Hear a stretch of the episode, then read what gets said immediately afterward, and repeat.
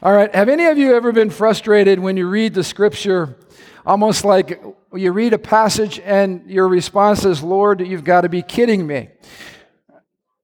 I mean, the Bible should shock us, and you know what I'm talking about? That, that should challenge us. Let me give you some examples if you're wondering what's Pastor talking about.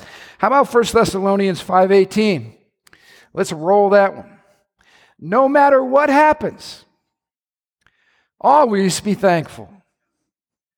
Is that what your Bible said? No matter what happens, are you kidding me? Always be thankful, for this is God's will for you who belong to Christ Jesus. Let's go to another troubling passage.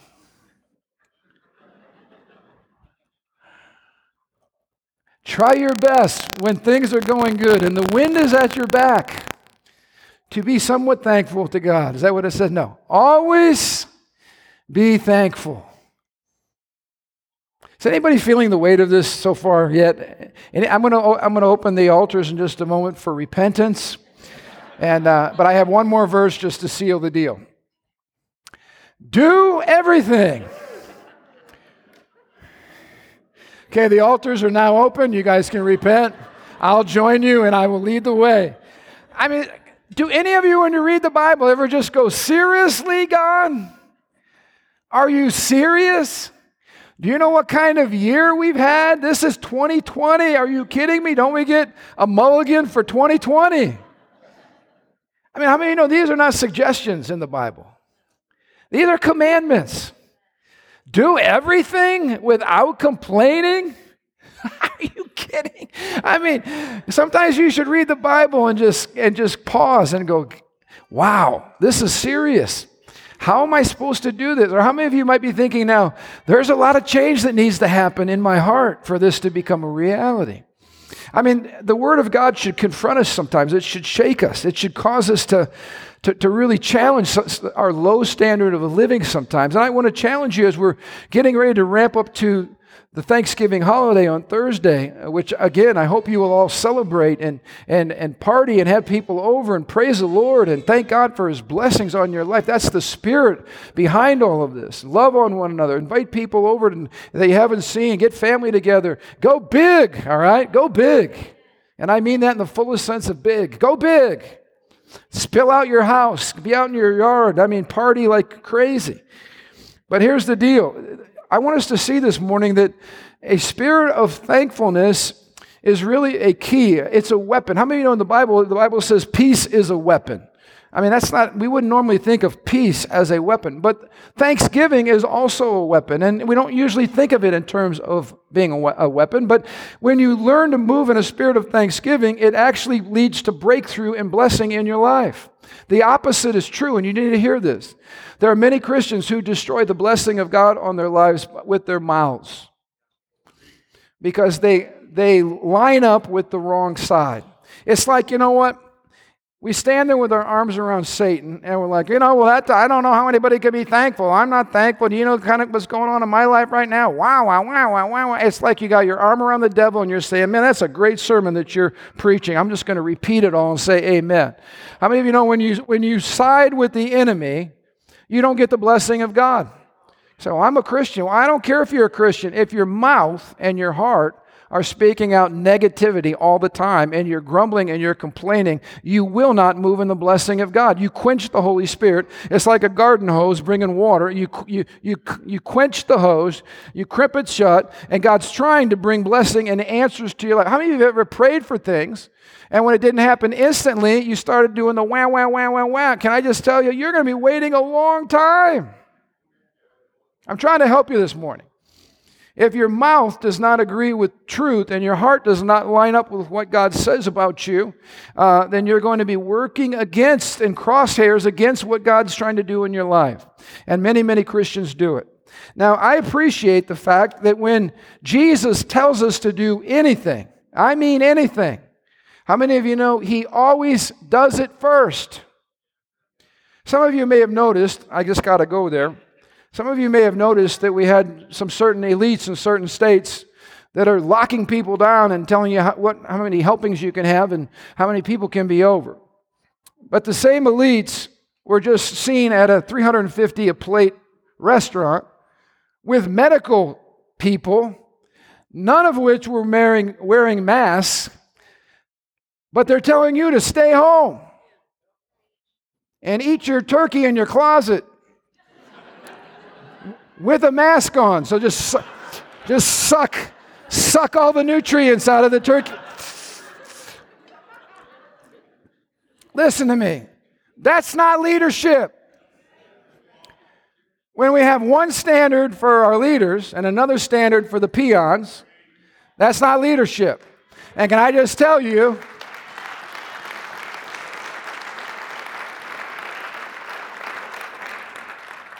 I got to tell you another little secret here, and then I got to be good because I got to fly. I used to feed my whole family of 10 at Pappas, those Greek places. Thank God for the Greeks. we would all eat lemon rice soup, drink water, and get copious supplies of free bread.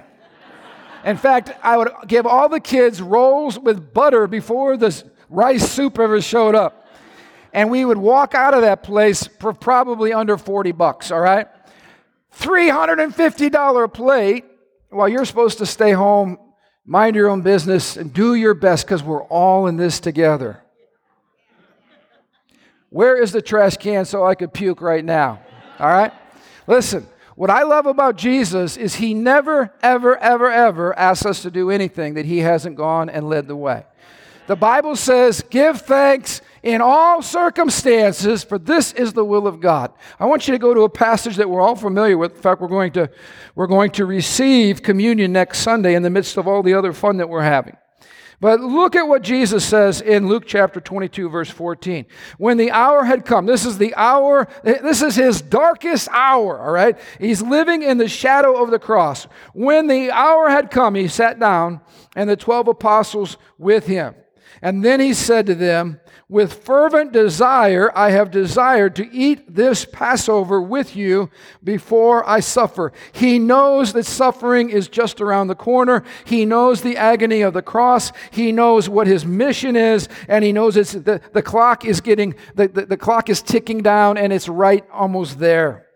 He said, But my fervent desire is to eat this Passover with you, for he says, I'm going to no longer eat of it until it is fulfilled in the kingdom. You know, what, what people do at, in their last days or the last hours or before a major catastrophe they're about to face uh, says a lot about them. The Bible says Jesus wanted to be with the men that he had spent the last three and a half years with. How many of you know when you're on, do, on assignment together like Jesus was, those guys experienced some, some mountaintops, we sang about them, right? And some valleys. They went through some times where they were like, oh my goodness, did you see how Jesus cast the devil out of that guy? Wasn't that awesome? They're like high fiving. Or they came back, they did the same thing, and they said, this is incredible. In Jesus' name, look at what we're able to do. And then they also went through some low times where Jesus said to them, hey guys, you're going to leave me too. Remember those times? Are you going to leave me too?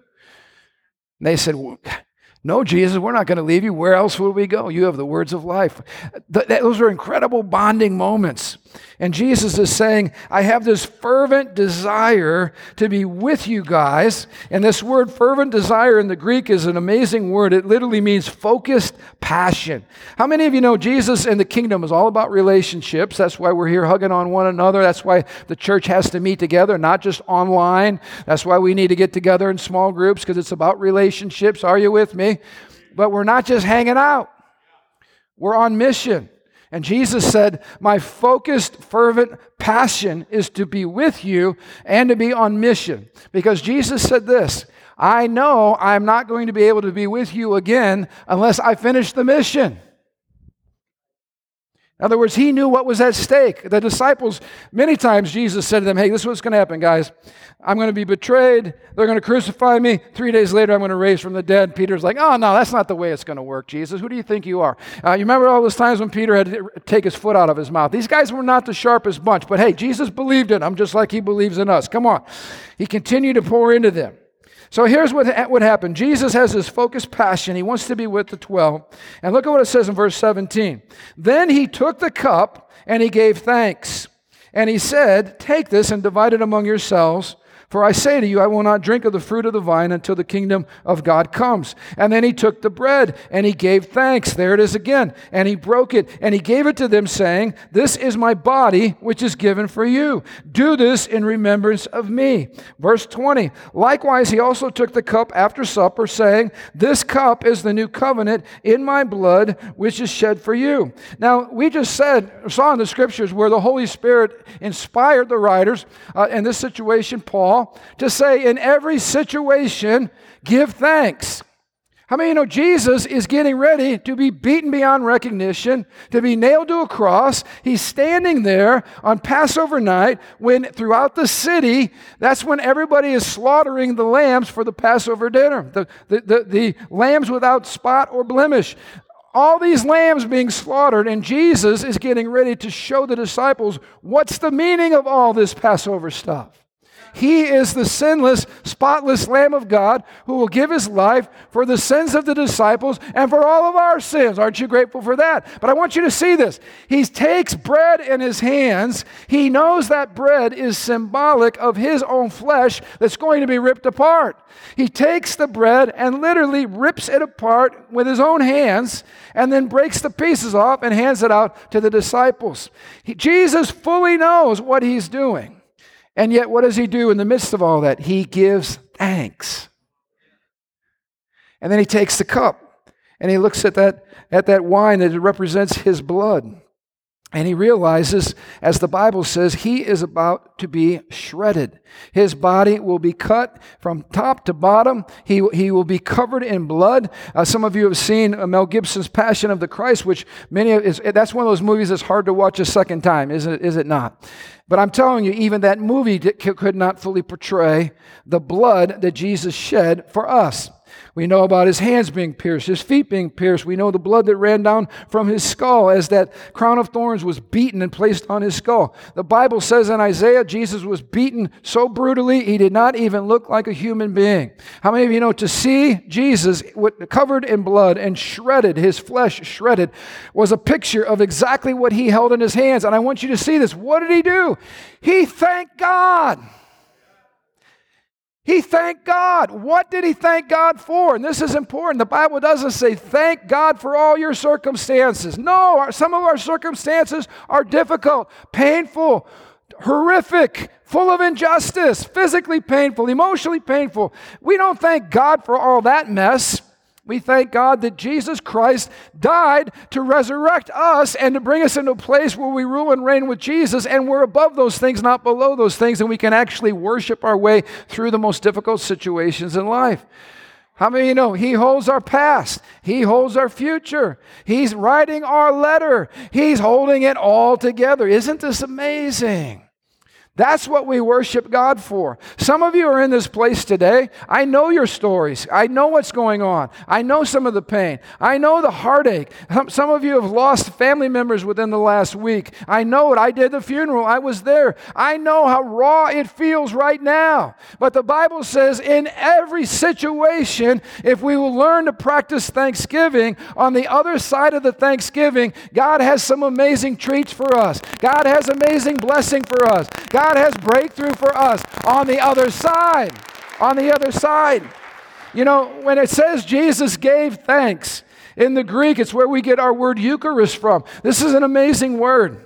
And the Lord just brought to my mind these nice little Russian dolls. Any of you ever have these or pick these up if you've been overseas? They're, they're amazing. Our grandkids love them, you know, because you keep breaking them apart and they get smaller and smaller and smaller, and the kids are just fascinated by that. But I want you to see something this morning. The word Thanksgiving or Eucharist is an amazing word. This is the Thanksgiving, all right? This thing right here, Thanksgiving.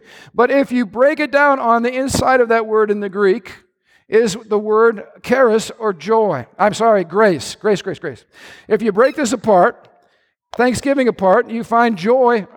I'm getting ahead of myself. You find grace on the inside. Now, why is grace so important? Because grace is what we set our face on and what we set our focus on when we're trying to practice Thanksgiving in the midst of difficult times. We need grace. Grace means a lot of things in the Bible. It means pardon and forgiveness, but how many you know grace is the power of God to live out the will of God? Grace is power. And if you open up Thanksgiving, you'll never be able to move in Thanksgiving until you come in contact with grace. Let me talk about grace for just a moment. I love in the Bible, this is not in your notes or on the screen, but I love it in 2 Corinthians 9, verse 8. It says, God is able to make all grace abound to you so that having all sufficiency in all things at all times, you may abound in every good work. Let me say that again. All grace abounding to us, so we'll have all that we need all the time in any situation so that we can abound. How many of you know that is an amazing promise from God? When you're going through your most difficult time, if you will give thanks to the Lord, you will, you will encounter grace. If you don't give thanks, no grace. I'm not talking about grace that saves, we're already saved. I'm talking about grace that empowers you to abound over the situation. Is this making sense? No grace, no thanksgiving. No thanksgiving, you will not find grace. But if you will let praise come off of your mouth in the midst of your most difficult time, not because you're in the midst of it, but because, like Jesus, for the joy set before him, he endured the cross, despising the shame, he looked beyond to the other side. This is what I'm thinking when Jesus is saying, It is my fervent desire to be with you guys. He realizes he's going to have to go to the cross, but on the other side of the cross, there's going to be a covenant relationship formed that's going to last forever. And Jesus is really excited about spending time with you and with me. That's why he went through what he went through. Now let's check this out. Talking about grace and being power. Um, if you go to the root of grace, you find another cool word joy. Now, some of you have been saying, Pastor, I'm, you know, I'm going through this rough time. I just, I can't seem to get on the other side. I'm despondent. I'm depressed. I'm gloomy. I'm irritable. I'm full of fear. You know, what would you say to me? I would say, how do you find joy? Well, if you want to find joy, you got to go back and you got to find grace. And if you want to find grace, you got to go back and you got to begin to open your mouth and you got to begin to give thanksgiving because all of that is contained in the power of thanksgiving. When you give thanks, you find grace. When you find grace, it leads you to joy. And that's all in the one word in the Greek that simply means to give thanks. Isn't that powerful? Saying, Pastor, how, how am I supposed to walk in joy? Open your mouth and start praising God. People say, I don't know if I feel like going to church today. That's exactly when you need to go to church. You know, I'm feeling a little bit under the weather. Go to church. What do you need? You need grace.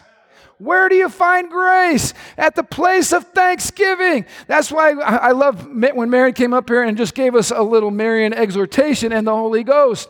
Because what we're saying is when we sing these words, they're not empty words. When you sing the power of God, the promise of God, the truth of God, and you release it from a heart of thanksgiving, God begins to move. Grace begins to come. Joy begins to fill your spirit. And nothing has changed on the outside, everything has changed on the inside. That's why I love it. When we're singing that song, doesn't matter what it looks like. Doesn't matter what it feels like. God's still working. He's still moving. He's still active. He's still doing his God stuff. Doesn't matter if I feel it. Doesn't matter if I see it. Guess what the nature of God is? He's good and he's kind and he's moving forward and there's grace for every situation. Like this year, we could, we could say, oh man, 2020, let's just, you know, no, here's what I want to do. Thank you, Lord, for this year. It isn't even over yet, but there's mercies, there's goodness, there's kindness, there's joy to be found. Oh, Lord, our business is down 50% this year, but hallelujah, it's a kingdom business. I'm not going to look at where we're at. I'm looking, we're just getting ready to move into another season of blessing. Woo-hoo! It's a new day. Hallelujah. You start to get excited about it. Everybody else moping and all that stuff. You're carrying a spirit of thanksgiving in your spirit. Now, let me give you a practical example. Because sometimes we read the Bible and like, oh, yeah, I know that, you know, theologically that's proper, but, you know, real life, come on, Pastor. Aren't you glad that the Bible's full of like real life people that were broken and messed up like us? One of my favorite broken, messed up people is King David. I'm glad no human being wrote the Bible because we would have edited his story. If David would have wrote it, he would have cleaned up all the low spots. But guess what? They're all in there for us to go, ooh, sick. This is what David did. And I want to, I want to give you this as a practical take home. All right? Look at what David did in Psalm 92. Psalm 92, verse 2.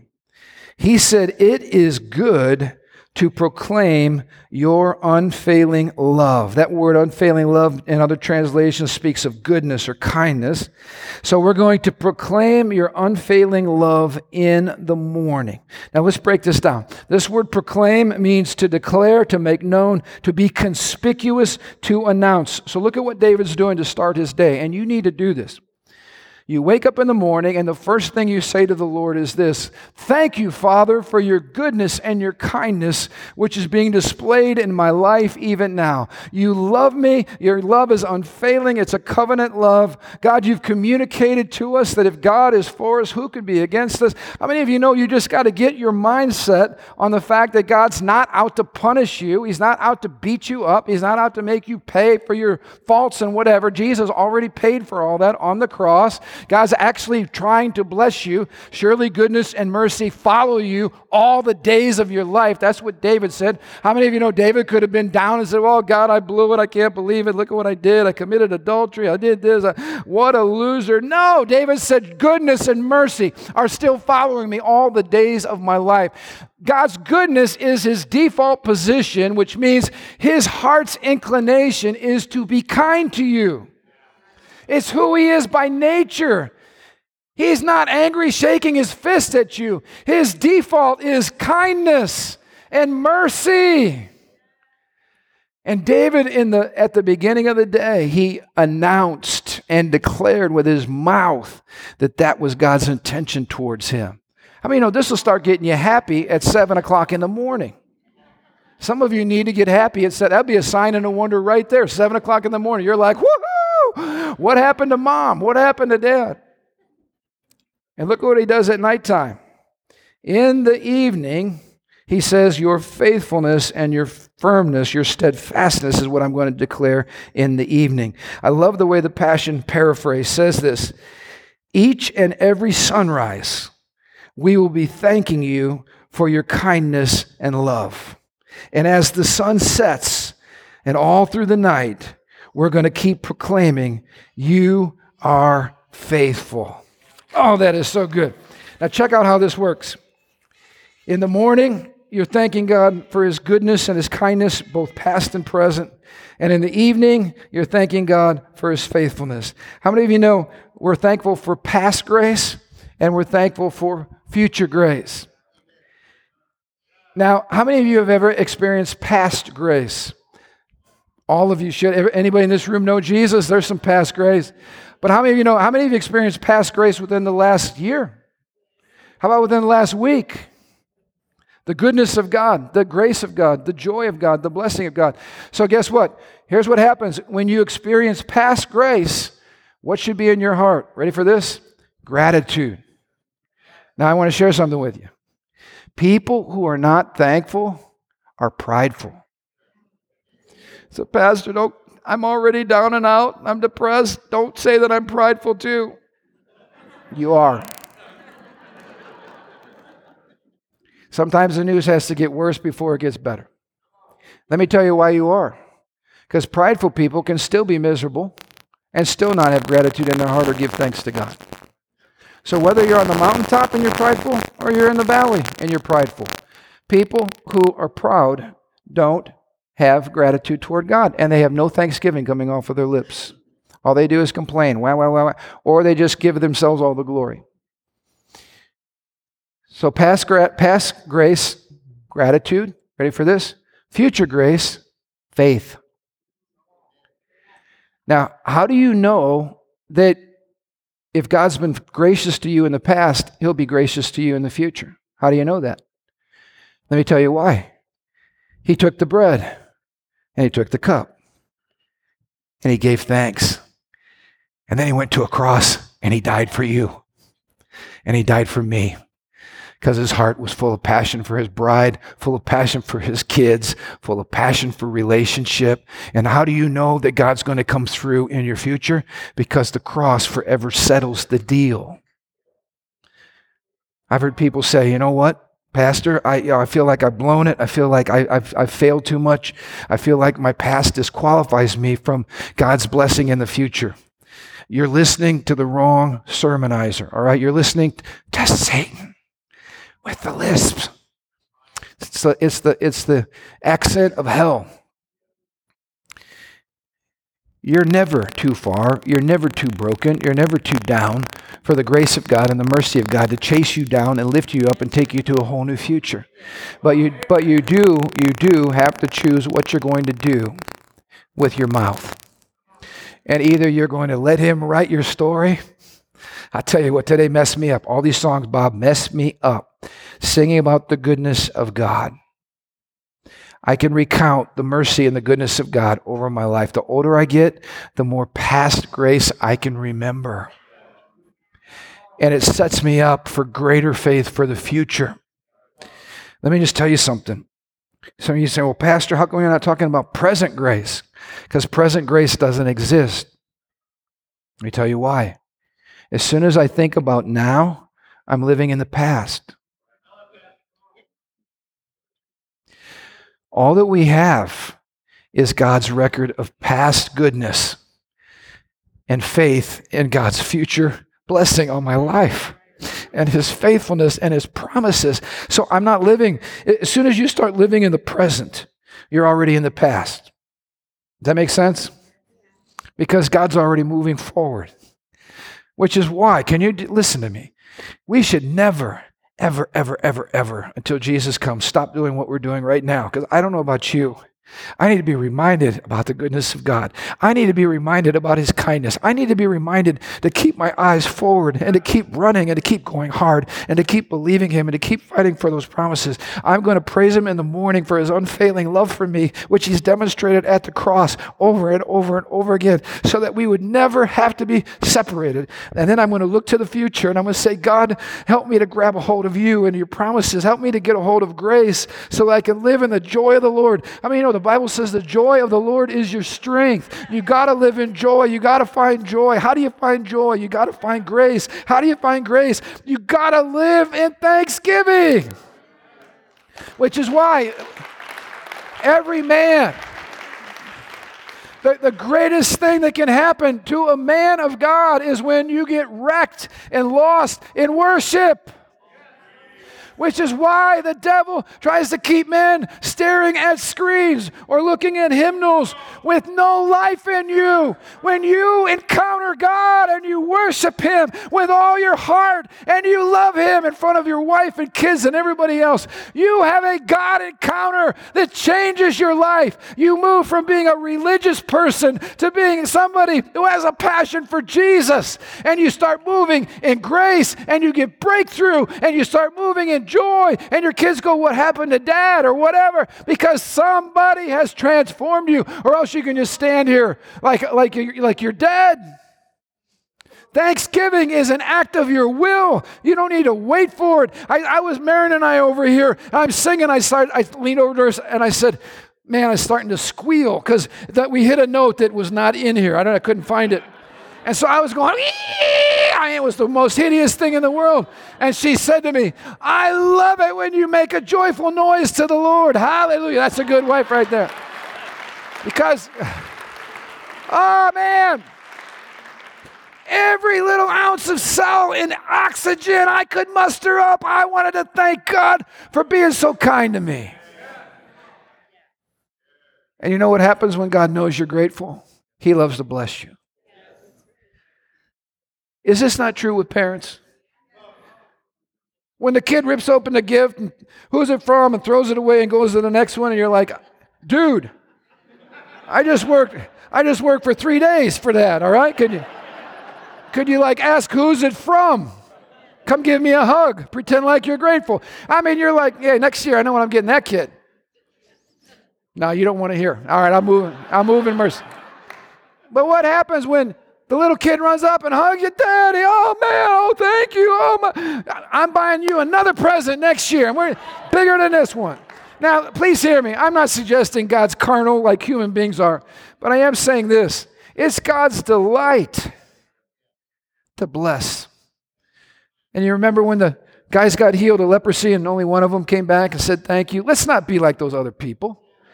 Let's move in gratitude. You're like, man, my business is taking a hit this year. I'd get, I'd, get, I'd get my Thanksgiving going, is what I would start getting. I'd get my Thanksgiving going. Man, we're facing some serious challenges.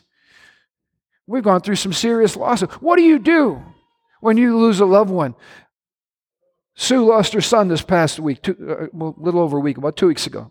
I say lost because we know he's with Jesus, but it hurts. It hurts a lot.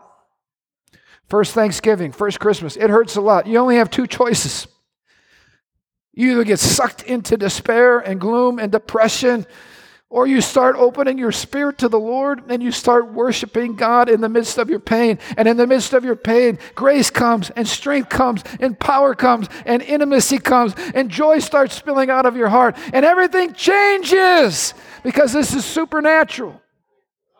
Or you fall into a pit. And sometimes people have a hard time even getting out because it's so, so painful gratitude for the past, and faith for the future. I want you to stay on your feet right now. We're going to put this into practice. Sometimes the songs we sing are more powerful after we've embraced some truth. And I want us to sing our way out of here. Is that okay with you guys? It might mess up the parking lot, but we'll just worship. Hey, don't anybody be angry in the parking lot. Thanksgiving, gratitude, hug somebody, smile. But here's what I want us to do I want us to declare the goodness of God over our lives. I don't know what you're going through right now, but you know what the Lord does.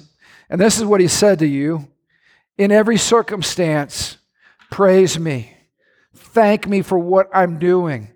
Thank me for what I did on the cross. Thank me for past mercies and thank me for future grace. That's what we do. So, how about this? Let, us ramp up to our big celebration on Thursday with some thanksgiving right now. And let's just thank the Lord. Thank Him for the future. Thank Him for the end of this year. Thank Him for breakthrough. Thank Him for your business. Thank Him for your family. Thank Him for whatever pops into your mind.